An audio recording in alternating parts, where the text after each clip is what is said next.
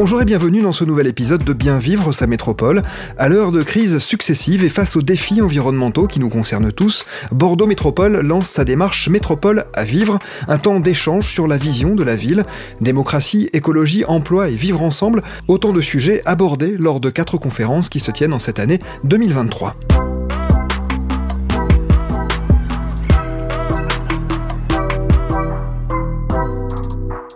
Aujourd'hui, nous allons nous pencher sur la notion de sobriété. Les métropoles, par leur concentration de population et d'activité, consomment une très grande quantité de ressources, un état de fait qui doit être remis en cause à l'orée des conséquences du dérèglement climatique. Transport, nature, urbanisme, les chantiers et défis sont nombreux pour les métropoles, qui commencent de plus en plus à renverser les paradigmes. Pour en parler, Bordeaux Métropole a ainsi invité Charlotte Alperme, chercheuse à Sciences Po. La spécialiste soutient qu'une métropole plus sobre doit repenser sa mobilité ses aménagements tout en respectant le vivant. Lors de sa conférence, l'experte a pu mettre ses réflexions en perspective avec celles d'habitants. Sobriété, ça évoque des choses très différentes selon qu'on est euh, un père ou une mère de famille, selon qu'on est un élu local, selon qu'on est un chef d'entreprise, selon qu'on est un ado, euh, une personne âgée, etc. Et c'est tout le problème, c'est que c'est polysémique. Il euh, n'y a pas une définition, à mon avis, de la sobriété. Chacun l'entend comme il peut ou comme il veut. À l'image du témoignage d'Étienne Parrain, ancien urbaniste et membre du C2D, la notion de sobriété est définie différemment en fonction des individus et de leur usage de la métropole. Ça dépend qui on est. Je veux dire, si on est un, individu, un propriétaire par exemple, la sobriété énergétique, ça va être évidemment d'isoler euh, ses fenêtres, euh, son toit, etc et d'avoir une empreinte thermique euh, la plus basse possible. Si on est un décideur de la métropole, évidemment, c'est d'essayer de donner une offre de transport collectif, par exemple, plus attractive, moins chère et compétitive par rapport à la voiture, par exemple. Euh, il faut s'inspirer de ce qui marche. Il ne faut pas avoir de dogmatisme. Pour Jean-Baptiste Martial, vice-président du C2D, la sobriété, c'est avant tout faire mieux. Euh, donc pour moi, le terme de sobriété, c'est chercher de nouvelles solutions, euh, voilà, faire preuve d'innovation. Euh, afin de proposer une nouvelle offre de services publics qui soit tout autant efficace, voire plus, et en répondant davantage aux attentes des citoyens.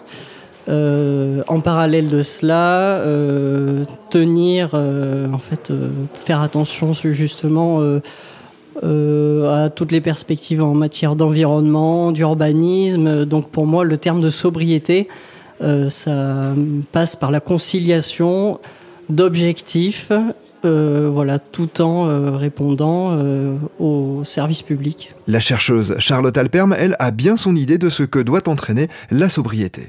C'est la modération. Si on veut prendre juste un mot pour expliquer ce qu'est la sobriété, c'est la modération. C'est un usage modéré des ressources naturelles et c'est aussi une manière de se poser la question de faire mieux tout en utilisant moins de ressources. On ne peut pas dire que les métropoles sont sobres. Certaines commencent à y réfléchir, ont fait euh, des efforts pour se doter d'objectifs à plus long terme. Certaines euh, ont commencé à se poser des questions euh, de manière à pouvoir réduire certains comportements ou certaines politiques publiques qui sont particulièrement émettrices de CO2, qui sont particulièrement consommatrices de ressources naturelles. Mais il y a encore beaucoup de marge de progrès, pas mal d'efforts à faire. Une vision que partage Jean-Baptiste Martial qui souligne certaines avancées. Euh, à ce jour, je pense qu'il y a encore euh, beaucoup d'améliorations à faire. Euh, la sobriété, ça se fait pas du jour au lendemain. C'est un objectif qui s'inscrit sur le long terme mais je pense que la métropole euh, tend dans le bon sens. L'une des pistes majeures pour préparer les métropoles au dérèglement climatique et aux températures élevées serait avant tout d'accorder plus d'importance à la nature au sein des aires urbaines. Pour respecter le vivant, euh, les métropoles peuvent se doter de différents outils. L'un des premiers outils, c'est la renaturation. c'est le fait de réintroduire une prise en compte, une prise en charge de la biodiversité en ville, de lui laisser des espaces pour se développer. Donc quand on parle d'espace, c'est pas uniquement planter un arbre, mais c'est réfléchir de manière très systématique, par exemple, quand on réalloue de l'espace routier euh, à d'autres fonctionnalités uniquement que la voiture, mais on va le faire euh, pour les loisirs, on va le faire euh, pour les terrasses de café, mais on pourrait aussi le faire de manière très systématique la biodiversité, de manière à pouvoir procéder à cette renaturation. et puis, on peut aussi réfléchir à la façon de protéger cette biodiversité à travers de l'agriculture urbaine, à travers tout un ensemble de, de propositions. Pour ma part, qui vit dans le quartier de la Bastide depuis maintenant 27 ans, je l'ai vu énormément évolué. Il y a beaucoup de projets de construction qui se sont établis dans ce quartier. Euh, qui euh, ont euh, fait que le sol ait été considérablement artificialisé.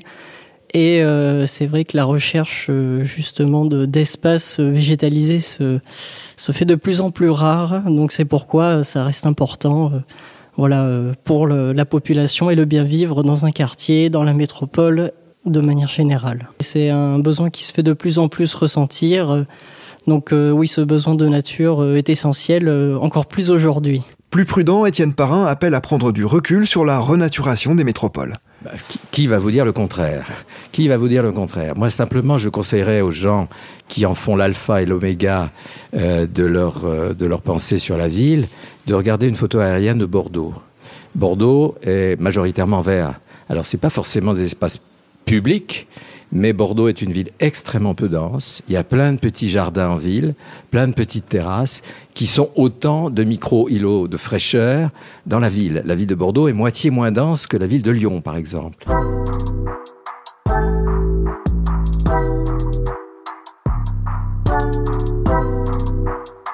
Pour tous les intervenants, la priorité est plutôt du côté de la sobriété des transports, un axe fort quand on sait l'importance du réseau routier pour faire fonctionner les métropoles. Il faut privilégier la marche à pied. Voilà, à la fois pour des raisons de sobriété, pour des raisons de santé personnelle et de santé publique. Vous savez que 80 ou 90% des déplacements font moins de 1 km.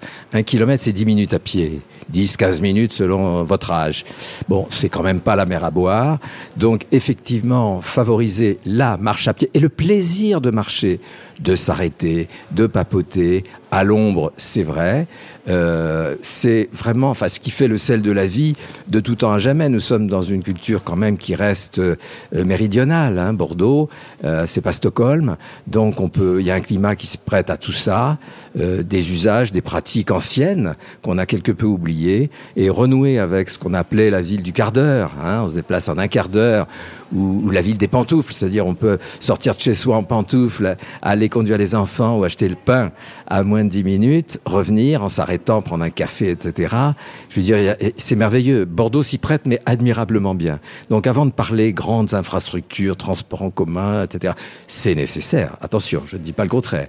Mais s'il fallait une priorité, c'est pour moi la marche à pied. Oui, absolument. Si on cherche la sobriété, il faut euh, considérablement faire évoluer le service public en matière de mobilité. Donc ça passe euh, évidemment par une meilleure offre euh, en termes de transport en commun et puis pourquoi pas proposer de nouvelles offres qui n'existeraient pas encore aujourd'hui euh, voilà, au service de la population. Euh, on peut euh, se donner des objectifs en termes de limiter la place de la voiture en faisant du vélo, en prenant les transports publics, en développant des alternatives.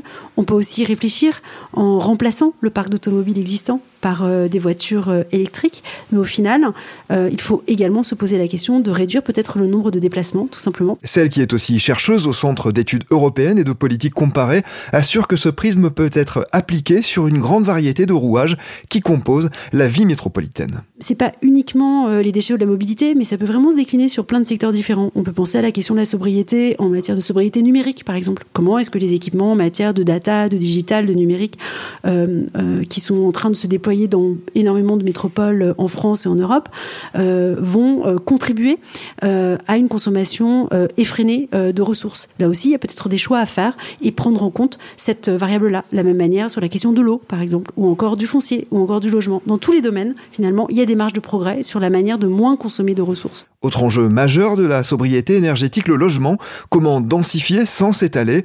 C'est la question que pose Étienne Parrain à l'experte de la conférence. On demande aujourd'hui, avec cette fameuse ZAN, zone d'artificialisation nette, de ne plus artificialiser, donc de construire la ville sur la ville.